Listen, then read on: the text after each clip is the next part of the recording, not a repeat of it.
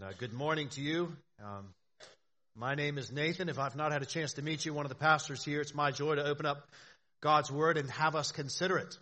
And uh, I begin, as you look at that passage there in Luke 2, by asking you a question. Uh, it's a question that maybe you've never thought about before, and yet it's one probably the second you hear it, you'll say, you know, I probably should have thought about that before.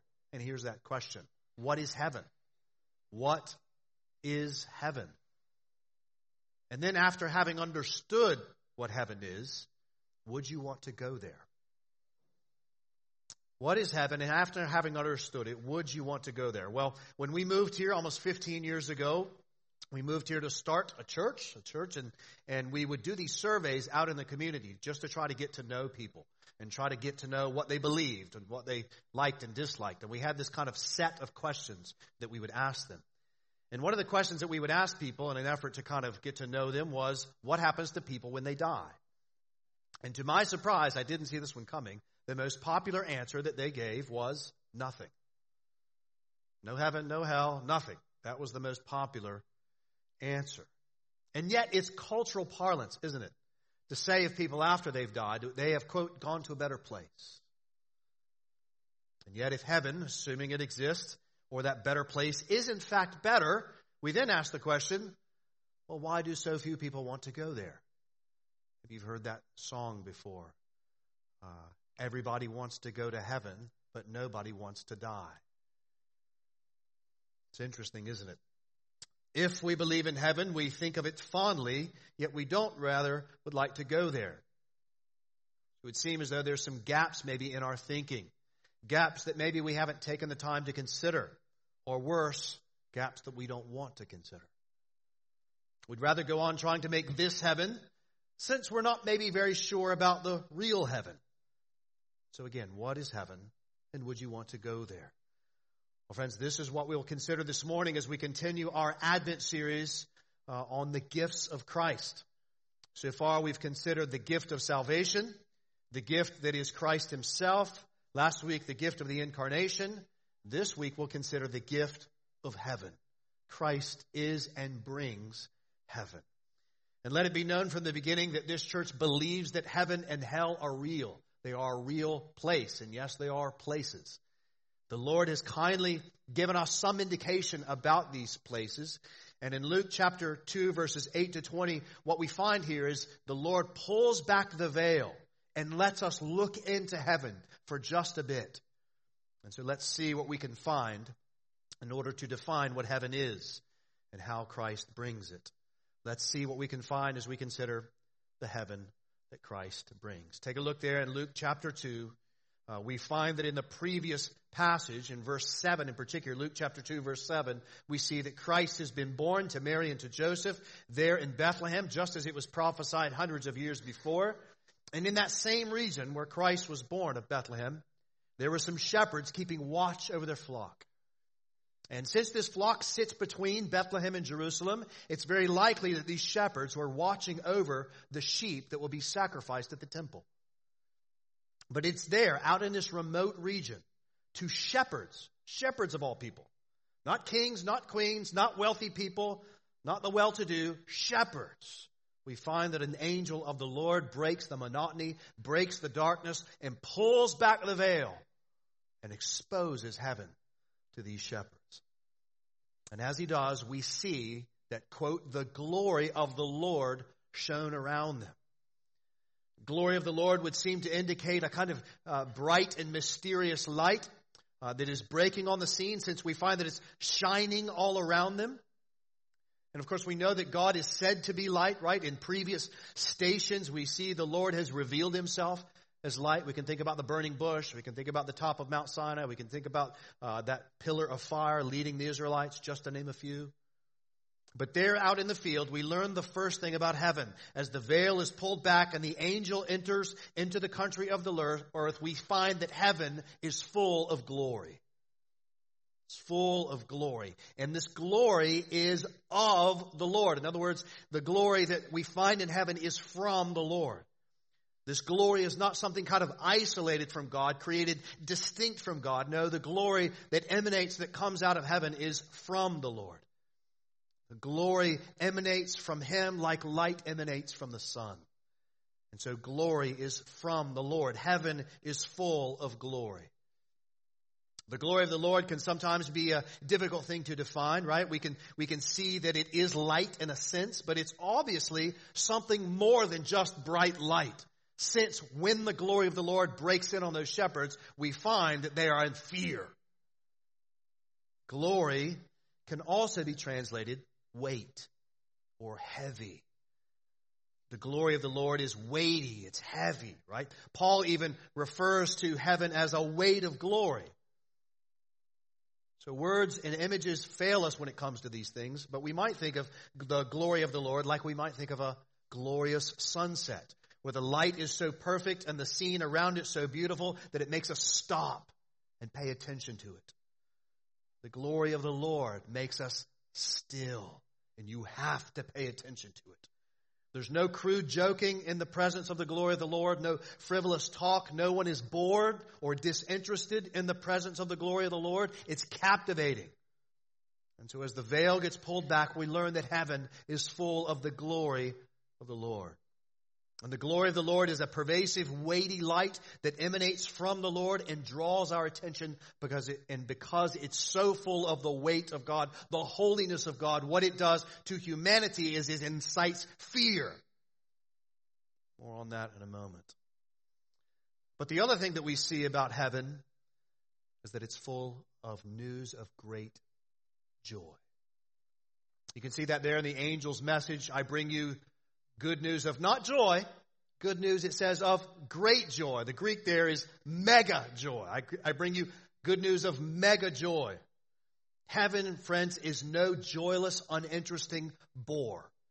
It's a place of great joy and glory. The famed atheist Friedrich Nietzsche said that in heaven, all the interesting people are missing. What an idiot. Right? Sorry. But even, right, even like uh, maybe you've heard the song ACDC's Highway to Hell. How many sermons, by the way, are going to talk about these two things? But, right, think about that, right? They talk about, in that, ser- in that song, they talk about how great it's going to be to go to hell because all their friends are going to be there and going to party it up. Well, friends, if you believe that heaven is some uninteresting, boring place, you've believed a lie. You've believed a lie.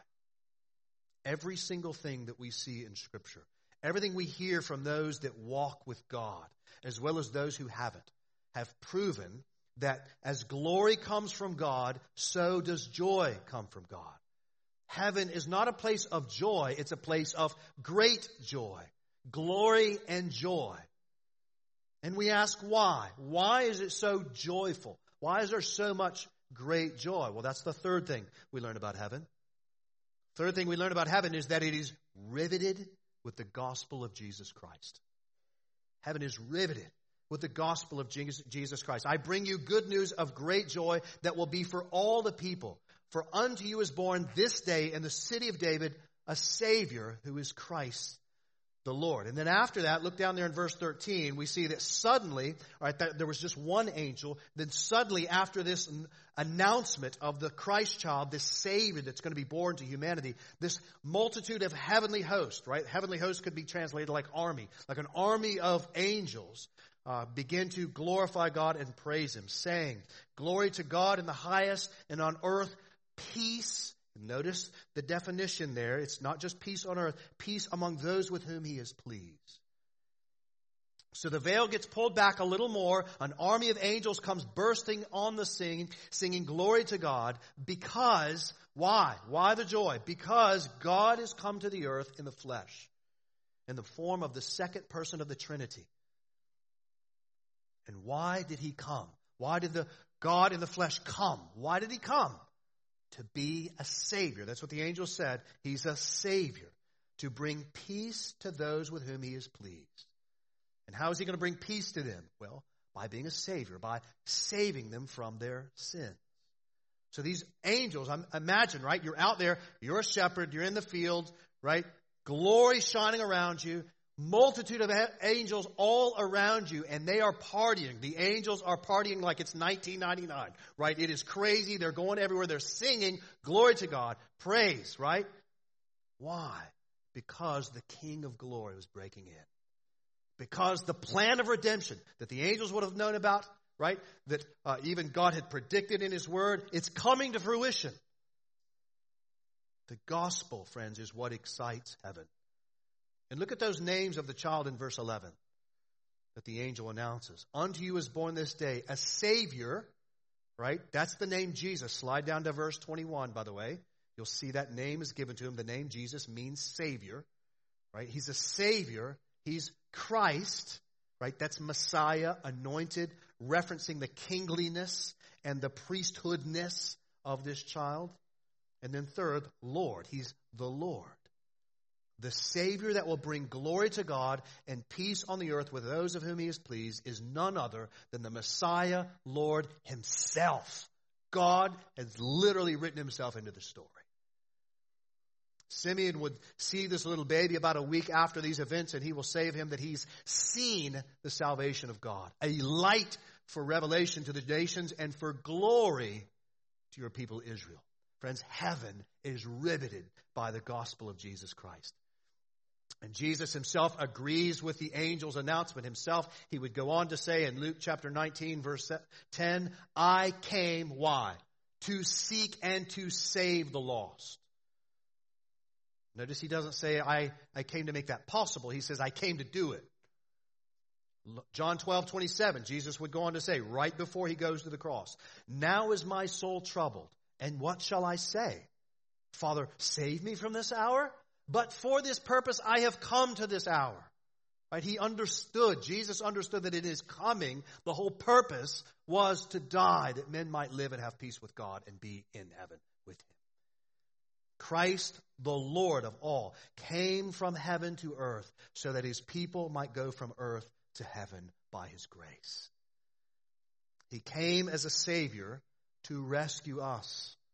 Friends, he did not come to, I want to hear me loudly, friends. If you're not a Christian, Jesus did not come to just affirm us as we are. It's not, he didn't want to come and say, like, you're awesome. That's not why he came. He didn't come to just give us some good advice. Well, you know, you guys are not, seem to not, things are not going well. Let me, let me help you with a few things. He didn't come to kind of give us a pep talk like at a football game. Right? He didn't, he didn't even come, as I said, to make salvation possible. No, he came to accomplish it, to do it. He came, as he said, to seek and to do it, to save the lost. And he came, as we know, for the purposes of dying on the cross for sinners. This is why the angels called this rescue mission good news of great joy and not good advice of moderate interest. Right? Slightly interesting information of considerable dullness. It's not what he said. Right? It doesn't say like nice religious commands for possible deliverance. No. Not good opinions of great displeasure. No, that's not what it says. They came with good news of mega joy because a Savior had come from earth, heaven to earth, and this Savior was none other than Christ the Lord. And friends, it is this, this piece of humiliation, like God becoming man, and mediation, Christ substituting himself for sinners, that especially invigorates heaven. Humiliation and mediation in the gospel that while we who dwell on the earth have reason to fear, we do, we have reason to fear in the presence of the glory of the Lord, God came on a rescue mission by humbling himself to becoming a man, not losing any of his deity, but adding to it his humanity. A humanity, by the way, whose flesh would veil his true worth and be subject to all the foolishness and sinfulness of the very people he made in his image who would go on to die a gruesome, horrendous death as a substitute, like one of those sheep. Humiliation and mediation by the King of creation for salvation to sinners. As one pastor has said, Jesus uh, left the heights of glory to visit the depths of shame. He left the wonders of heaven to the wickedness of the earth.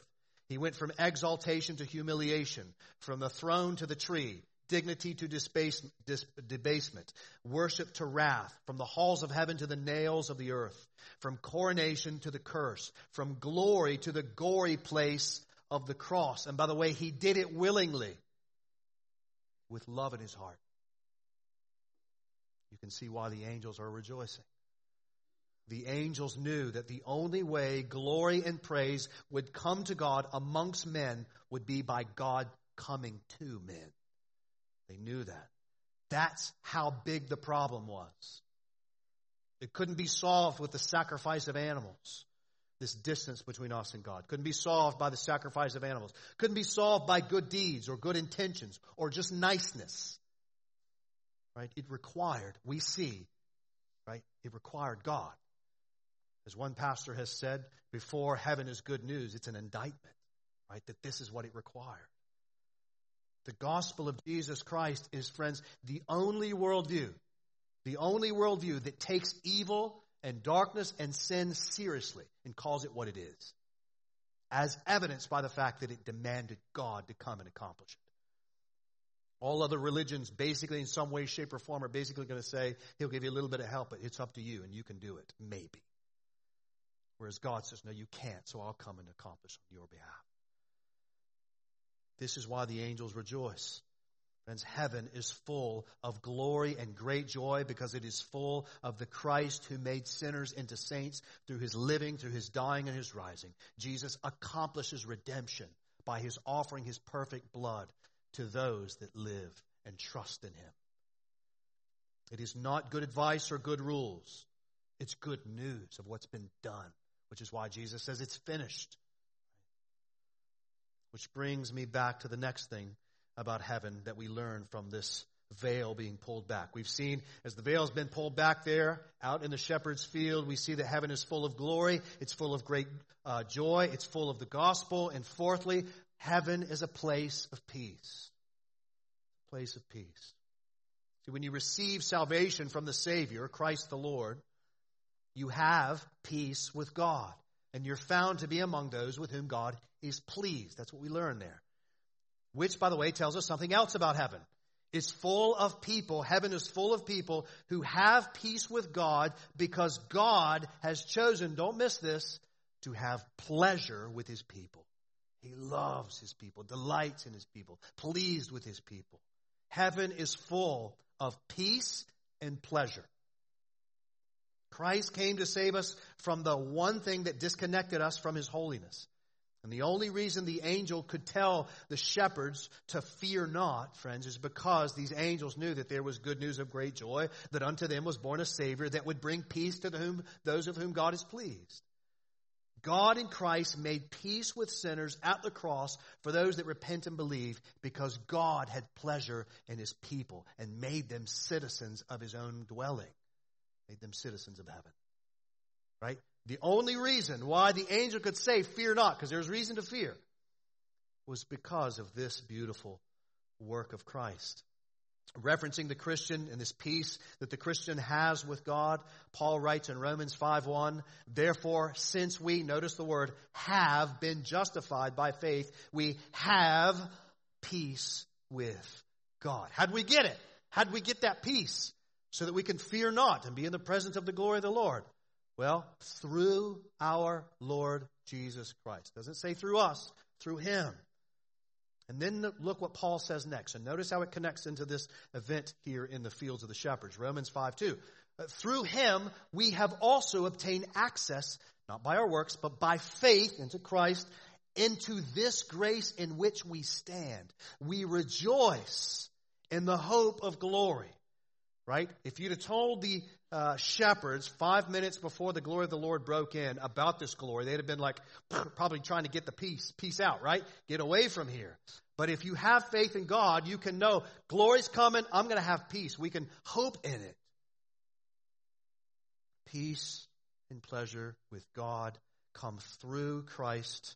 Therefore, we won't have to fear when the glory of God shines around us but instead we will rejoice with the angels because we have peace and pleasure with God through the work of Christ.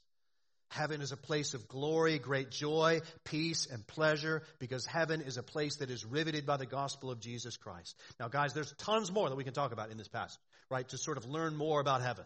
We can talk about the fact that heaven apparently has a whole lot of angels, right? We can talk about how heaven has a lot of singing in it. whatever the case may be. But let's just take a moment now and see how we can respond to this. All right? The veil has been pulled back. We've looked into heaven. We've seen what's there. How do we respond? And, and in particular, how do we learn from these shepherds and how they respond so as to know how we might respond, how we might even experience a little bit of heaven now?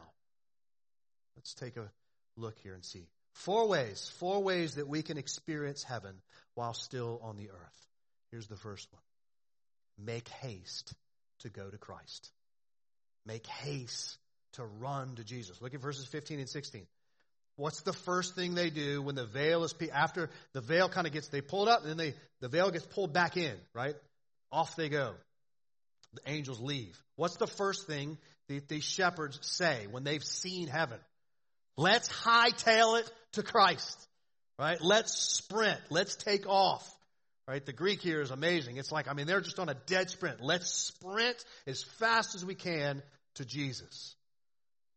So, do you want to know the glory? Do you want to know the great joy? Do you want to know the peace and the pleasure of heaven? Well, friend, then run to Christ, the darling of heaven. Run to him. The angels we see are riveted by Christ, and the first people to hear this gospel, they run to Christ. And so we, having heard this good news of great joy, joy should do the same thing that they all did and run to Christ.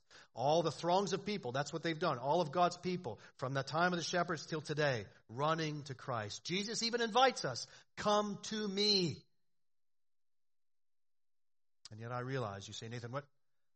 Are we supposed to go, like, book a flight to Jerusalem? Like, how are we going to do that? Right? I get it. The reality is we can't physically run to him as those shepherds did. But friends, one day we will. One day we will be able to run to him. But until then, he has made himself known to us. His presence is here. Right? He has made known to himself to us in three ways. And y'all know these three ways. So I'm just going to feed them to you just to kind of uh, illuminate the ways in which you can experience heaven. Frame them in this way.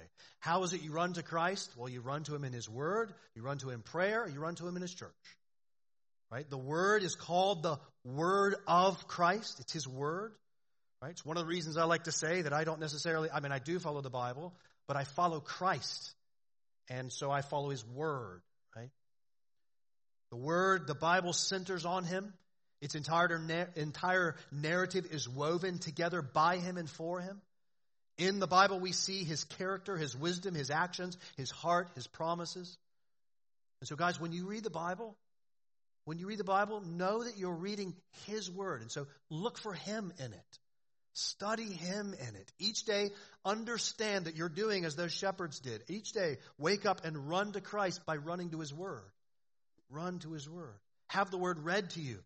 You read it yourself. Have the Word preached to you as it is now, right? Uh, sing the Word. Pray the Word. And as you do, friends, you'll experience heaven since Christ is the darling of heaven. And don't be satisfied with preaching and don't be satisfied with reading books that are thin and veneer. Get deep with Christ by running to good preaching, good teaching, good reading that will help you think deeply about the Word of Christ. And secondly, after having experienced Christ in His Word, then, right, having trusted, treasured in Christ, you can run to Him by praying to Him. By praying to Him. You guys know what happened? One of my most favorite things, by the way, when I, when I speak with my Roman Catholic friends, this is the thing that I'll almost always share with them. I'll ask them a simple question.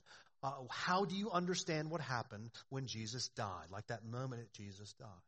Y'all know what happened? You know that moment? It's a significant moment, right? The moment that Jesus died, we find that just down the road, there in the temple, right, there was a veil that was separating humanity and even priests from the glory of God, the presence of God. A priest could only go into it one time a year. And the moment that Jesus died, the moment that he offered up his life, his body, his blood for sinners that would believe, the moment that happened, we read in the text that a veil is torn, and it's significant the direction of it. From top to bottom, God was ripping the veil because God had atoned for sinners. So that now anybody that have been found in Christ, they all can run in. They can all go into the presence of God. And the way that we do that now is through prayer. We can go to God in prayer. Do you understand? Guys, you ever thought about prayer this way? Prayer is a privilege that the gospel has purchased for us. So we can run to Christ by praying to Christ. He's made himself known to us by the power of his spirit, and so by prayer we can go directly to him. right? We don't need uh, saints. We don't need human beings to sort of pray through, right? First Timothy 2 makes it clo- so clear. There's one mediator between God and man, the man Christ Jesus. We can go to God by praying straight to him, asking him to show you more of himself. Have you prayed that? God, show me more of your glory. Help me see something of heaven. Help me see more of the glory of Christ. And he promises to do that, to reveal it to you, to show more of himself to you. He promises to reveal you to himself so that you might experience the good news of great joy that's found in his coming. So go to Christ through prayer. He lived and he died to make prayer possible. And then the third thing, the third way you can run to Christ is by running to this, running to his body, the church, his wife, the church. Jesus said that he will build his church and the gates of hell will not stand against its advance. And of course it hasn't. The very presence of this church and so many others is revealing the fact that Jesus was right about that, that he was building his church and nothing could stop it. And the church, we understand, is the body of Christ. It's the bride of Christ. The church, we might say, is heaven's suburb in the country of the earth. Or, as 2 Corinthians 5 might have us to see, the church is an embassy of heaven here on the earth. So, by moving your life into its orbit, you are able to experience more of that veil being pulled back as you get glimpses into heaven in the life of the church. As you hear the word preached, right, you see, hopefully, even this moment, you're seeing more of Christ. As you sing today, right, you are joining in the choir of the angels. As we were singing, uh, singing a minute ago, as we'll sing in a, in a bit, right? We're literally joining into a song that the angels are singing in heaven as we speak. As you see people baptized, right? We see the people that Christ has united himself to, those ones of whom he is pleased. As we go to the table, as we'll do this morning, right, we get a glimpse of the great banquet that we will have with him in the heavenly Jerusalem. At members' meetings, when our church have members' meetings, we bind and loose. We are marking off the citizens as we exercise the keys of the kingdom. And the church, most certainly, friends, is a clunky thing, right? I'm one of your leaders, so surely it's a little clunky. But it's a beautiful thing. Flecks of heaven are thrown off each week in its life together. And so if you long to experience the heaven that Christ brings, then run to Christ by running to his word, running to him in prayer, running to him in the life of the church, and in doing so, friends, you will taste heaven. But after running to Christ in these ways, the next question we ask, well, uh, what do you do after you come to Him? And that's the second way we respond to this uh, preview of heaven. The second way that we can experience heaven, right? We run to Christ, and then secondly, after running to Him, we worship Christ. Right? That's what the angels were doing uh, now that Christ is seated at the right hand of the Father on high, right? That's what they are doing. They're worshiping Christ. The shepherds ran to Christ because they were endeavoring to enter into the good news of great joy. They were in a hurry to see heaven's centerpiece and participate in the worship therein. And this, friends, is exactly what the wise men did that came about a year or two ago. Which, you know, sorry to burst your bubble, but if you have a nativity scene, it may be best to put the wise men on the other side of the room. Sorry, yeah, there's probably not three of them. Maybe there was three of them. We don't know how many there were. They had three gifts. So anyway, really wise men. Maybe there was ten of them. But they got there probably when he was at least one or two. Uh, but let's, let's see what happens when they show up. They come to Christ. What do they do? Matthew 2, 10 and 11. When they saw the star, they rejoiced exceedingly with great joy. Does that sound familiar?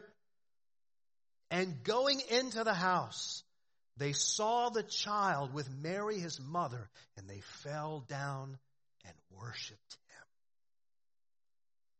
Worship, friends, is at the heart of heaven. And worship is centered on the adoration and the honoring of heaven's champion, Christ the Lord. Heaven, friends, is fine. If you're looking for just a simple definition of heaven, heaven is the dwelling place of God. It's the dwelling place of God. Therefore, wherever God is, there you can find something of heaven. And so heaven invaded the earth in the person of Christ. He brings heaven to those of whom he is pleased. And we then, as it comes, we then respond in worship to him. This will be where the joy of heaven is found, adoring and adoring Christ through worshiping Christ. And the reality is, friends, if you're wondering, everybody worships. Right? You ever thought about that? You ever think about what's the top 10 things that you're good at? Can I just tell you that one of the, in the top five is worshiping? You are fantastic at worshiping. The question is, what are you worshiping? Right? You can't not worship. The most ardent of atheists, Friedrich Nietzsche, worship. You have to worship. You're created to worship. You can't not. No matter how hard you try, you worship. Worship, which tells us that we're created with the capacity to do it. The reality is, friends, everything else in all of the world is unable to carry our worship. So, money, this is why, by the way, money, sex, power, and earthly glory, this is why they never satisfy. Because they're a fleeting glory. If you worship at their altars, they will only leave you unsatisfied, looking for more glory. But friends, that's not the case with Christ. When you come to Him and worship Him, there you will find a glory that will offer you a joy and a peace that will never fade, but only increase for an eternity. So run to Christ and worship Christ. You then say, okay, Nathan, how do I do that? You tell me I'm good at worshiping. How do I increasingly worship Christ? Well, just look at the things that describe uh, the people that interact with Christ in the story here. Look at verse 17. How do we worship Christ? Well, look at verse 17. All who heard the testimony of the angels, underline this word, wondered at what they told them. Verse 18, next verse. Mary treasured up all these things, pondering them in her heart. Worship, to worship, is to wonder at Christ. You ever wonder? You know, I love that word. I like to break it up. Ever say that word, wonderful? Full of wonder. That's what we do when we worship. We treasure up, we ponder the beauty of Christ, the glory of Christ and the gospel. And as you ponder it, as you treasure it up, as you think about it, as you revel in it, as you sing about it, as you meditate on it, pondering it in your heart, there you worship Christ. There you will begin to experience the great joy and peace of heaven. The question was, uh, or actually, the statement, this question and statement was posed last week. A, a brother here was sharing with us uh, a, a, line from Alistair Begg when he said, What do you think about when you don't have anything to think about? It's a great question. What do you think about when you don't have anything to think about? The question for us is as we think about heaven and the chief glory of heaven is Christ Himself, how often does your mind wonder, treasure up, ponder the glory of God in Christ in the gospel? How often do you do that? When is it do you open up your Bible in the morning and then pray? Do you what happens in that moment, right? Or maybe in the afternoon, right? What happens when you open up your Bible and you pray? Do you just sort of read through, all right, got it. God, thank you for the word. Off you go. Is that what happens? Checked it off the list. Or do you read? Do you actually put, after reading, you put a little pause in between what you read and what you pray? And there you insert wondering, treasuring, which then is the gas, the fuel to your prayer and worship life. In other words, do you take a small moments, not just even in that moment, but throughout your day, do you take small moments to treasure up to the glorious truths of the gospel? Do you imagine its glory, its beauty, its truth for the world? Friend, here's the thing. I want to stick you with this. If you do not treasure up and enjoy the Christ of heaven now, here on the earth, you won't enjoy the Christ in heaven. Right? Like why would you want, remember that question that I asked at the beginning of the sermon? What is heaven and do you want to go there?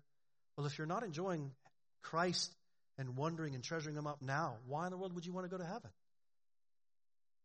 That's what you're going to do. You say, well, it's the better of two options. Well, you're going to need a little better answer than that. And the friend, the reality is, is heaven is worth considering. Christ is indeed more glorious than anything else you can imagine. To enjoy Christ on the earth is to demand that you guys, you turn off your phones, you turn off the TV, you put down the computer, and you find some times in your life throughout your week to pause, to treasure up, to be still, and know that God is God and that heaven is coming. You treasure these things up in your heart. John Owen said some 500 years ago, make every effort to prepare your minds for heavenly thoughts. If your thoughts are filled with earthly things, then a sense of Christ's love and its glory will not abide in them.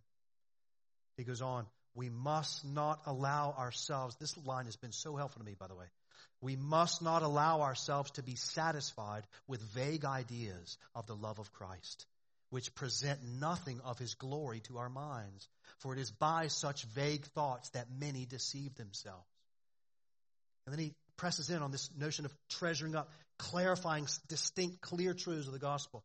He then says, with such clear ideas of the love of Christ, and by worship you may walk in the paradise of God and enjoy the sweet perfume of his mediatorial love. Owen, in this book, that's I'm quoting from his book, Glory of Christ. If you're looking for a book to read in the new year, that's a fantastic one. And in there, he says that if you want to really grow up in treasuring the glory of Christ, then understand his humiliation and his mediation. Wonder, treasure up, ponder Christ and the gospel and all that Christ is for you. And I know what some of you are thinking. Nathan, when am I going to get a few quiet moments? Right? It's all I can do to, you know, get a few moments to just, you know, I don't know, look at Twitter for five. Where am I going to find that time? Well, that might be the time, by the way, but nevertheless, you might be asking, right? How do I, where am I going to find this time? Where am I going to find a few quiet moments to wonder at the glory of Christ and his heaven? Well, I would respond in this way. How could you not find time? You eat, don't you? You sleep, don't you? At least you try to. And you do that not only because they are desires to be satisfied, but you do them because you know that by them, eating and sleeping, you do that because you know that by them you'll live. Friends, so it is with worshiping Christ and the glory of Christ. It works the exact same way. You will not live spiritually. Find that good news of great joy, that satisfaction of heaven. You will not live spiritually unless you do as the angels did, unless you do as the shepherds did, as the wise men did, as Mary and Joseph did, and pause. Treasure up with specificity the glory of God in the face of Christ. You need to know, friend, you are not what you believe. You are not what you believe. You are what you love. And you do what you love. Right? All kinds. This is the difference. Why do I not, you know, why are people say they believe this and do that? It's because they are what they love, not necessarily what they believe. You are what you love, and you prioritize what you love. You love Christ. Ponder Him. Treasure Him. Right? It is no chore for me to treasure up and ponder the beauty of my wife. Man, we love Jesus, right? Treasure him up. Find those moments because by them we live. And so if you intend to enjoy heaven, enjoy Christ by worshiping him on the earth, by securing for yourselves throughout the day moments where you wonder, where you treasure, where you ponder the good news of great joy that is your Lord and Savior Jesus Christ. Heaven's preoccupation. You find moments to do that. And after having done that, what else can we do in experiencing the great joy of heaven? We've said so far, right? Run to Christ. That's how we can experience heaven that He brings. Two, we then worship Him. And then third, how do we respond? We speak of Him. We speak of Christ. That's how we enjoy heaven. Look at verse 17. And when they saw it, the child, they made known the saying that had been told them concerning this child. So these guys, they're right, they're hightailing it to Jesus, right? One of my you know, this is not my top 20 moments to be there, but it would be in my top 100. Like, what was that like when these shepherds come in the door, right? I'm sure Joseph, Joseph like, whoa, who, who, who are you, right? But these guys like bust in the door. So he's swaddling cloth. Yo, I think that's the one right there. There he is. Right? And they're like, right, the shepherds are, oh, yeah, yeah, right? And Mary and Joseph like, what is going on right now, right? They then speak of him when they see him. They speak. They say words. What? Okay, what? Angels. Angels spoke. Light, glory, Christ. They told us. Right? They're telling, they're speaking of what they had heard. They speak of what they've been told by the angels. And that's what people that love Christ and the heaven he brings do. They can't help but speak of the one that they love and are going home to. Evangelism and discipleship, friends, are not just a command that we are obligated to participate in out of drudgery and dread. But these disciplines of evangelism and discipleship, they are a delight to commend our Saviors to others. We can think about that story of Peter and John after having experienced the resurrected Christ. They then go out having not been courageous before. Now they're courageous. Spirit comes in them. They've seen the resurrected Christ. They're spreading the gospel and the authorities come up, right? DC Metro Police shows up at the door, says, y'all gotta shut, shut this down. Stop evangelizing, right? And Peter and John, great moment, Acts 4, like, y'all do what you need to do, right? You do you. We're preaching the gospel. Why does he say that? You look in the line in Acts 4, because we cannot help but speak of what we have seen and heard. That's what we do, right? We've seen Christ. We love this gospel. I cannot but help but speak of it. Don't tell me, I mean, you can tell me not to talk about it, but I'm going to talk about it because I love it, right? I mean, can you imagine the shepherds not speaking of the glory of the Lord and Christ the Lord and the glimpse they saw into heaven? Can you imagine them not speaking about that? Imagine them coming home, let's say the next morning, right? They get into there, the, right, their wife is there, they get in, honey, how was last night's work, right? They go in there, ah, oh, yeah, fine. Do, ah, a few errands, yeah, saw some light, yeah, whatever. And they go to sleep. Right? Do you think that's how it went down? No, right? They're like, you know, bust in the door again. Wife, let me tell you about what happened, right? They couldn't help but speak of it. I'm sure they're probably, these shepherds are, if they could have, post on, on Instagram, right? You know, street preaching. I don't know, whatever else, they would have done that. Look at verse 20. And the shepherds returned, glorifying and praising God for all that they had heard and seen as it had been told them. By the way, did you notice that's almost the same language of what the angels were doing? Did you catch that? So, in other words, they are doing heaven on the earth. That's what people who have experienced the transforming power of the gospel do. They begin to live in the same way that the residents of heaven do. They are changed by the glory of the Lord and they live for that glory. They stop chasing their own glory because they've literally seen the light of the glory of Christ and there is nothing and no one better and they want more people to experience what they have seen. So they speak of Him. We cannot help but speak of that which we love. And those that are in Christ, those that love Christ, they then speak of Christ to others, commending him to others so that they too might enter the joy of heaven. I'm spending time these days, Lord willing, have a sabbatical coming up this summer, spending some time looking at these YouTube videos of this one place for a week we might go.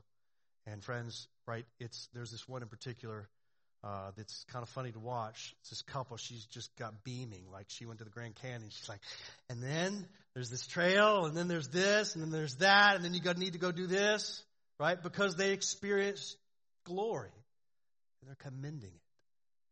So, friends, this Christmas, I don't know, I, understand that you have some family and friends that are very obstinate to the gospel.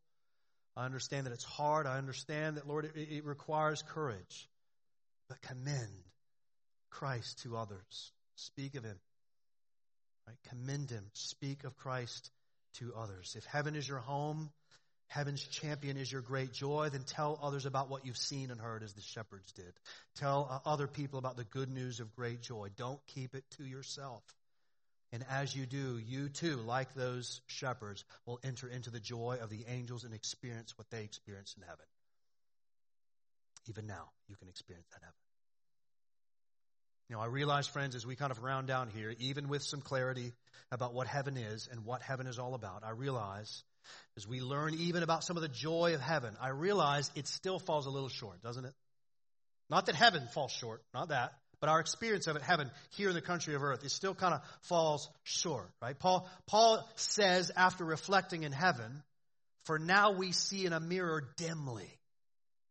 Right? He recognizes that even now, right? We still, we see some of it, but it's still a little dim for us to see. But for those shepherds, like there was, I don't know what it was, five, ten minutes, right? It wasn't dim. They saw it all. It was bright. But then the days that followed, as glorious as those days were for the shepherds, I'm sure that they would have agreed with Paul after a moment of time that they saw in a mirror dimly. So do we. The evils and the entrapments of the earth cloud our vision of heaven. Even on our best days when we do run to Christ and worship Him and speak of Him.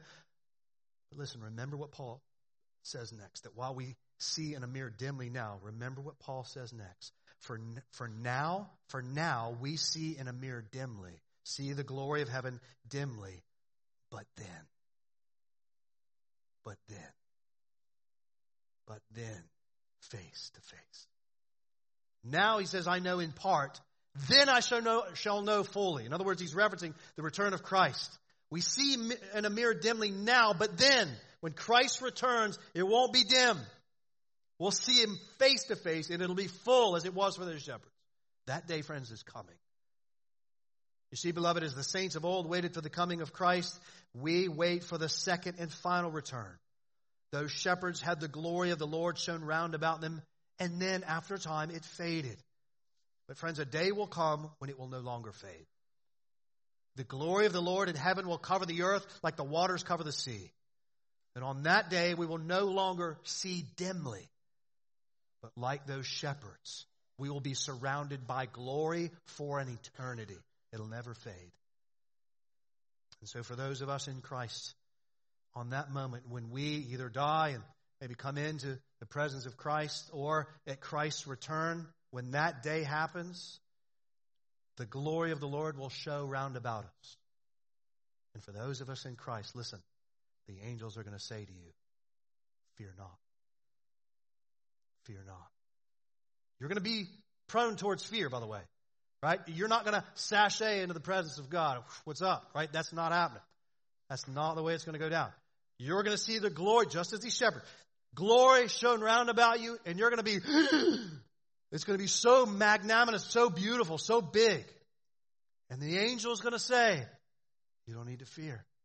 He's going to go, right? He's going to open up the book of heaven for those of us in Christ, and they're going to go, Nathan, good to see you, brother. Come on in. Enjoy Christ. You're going to hear singing that's going to be great, and you're going to see Jesus.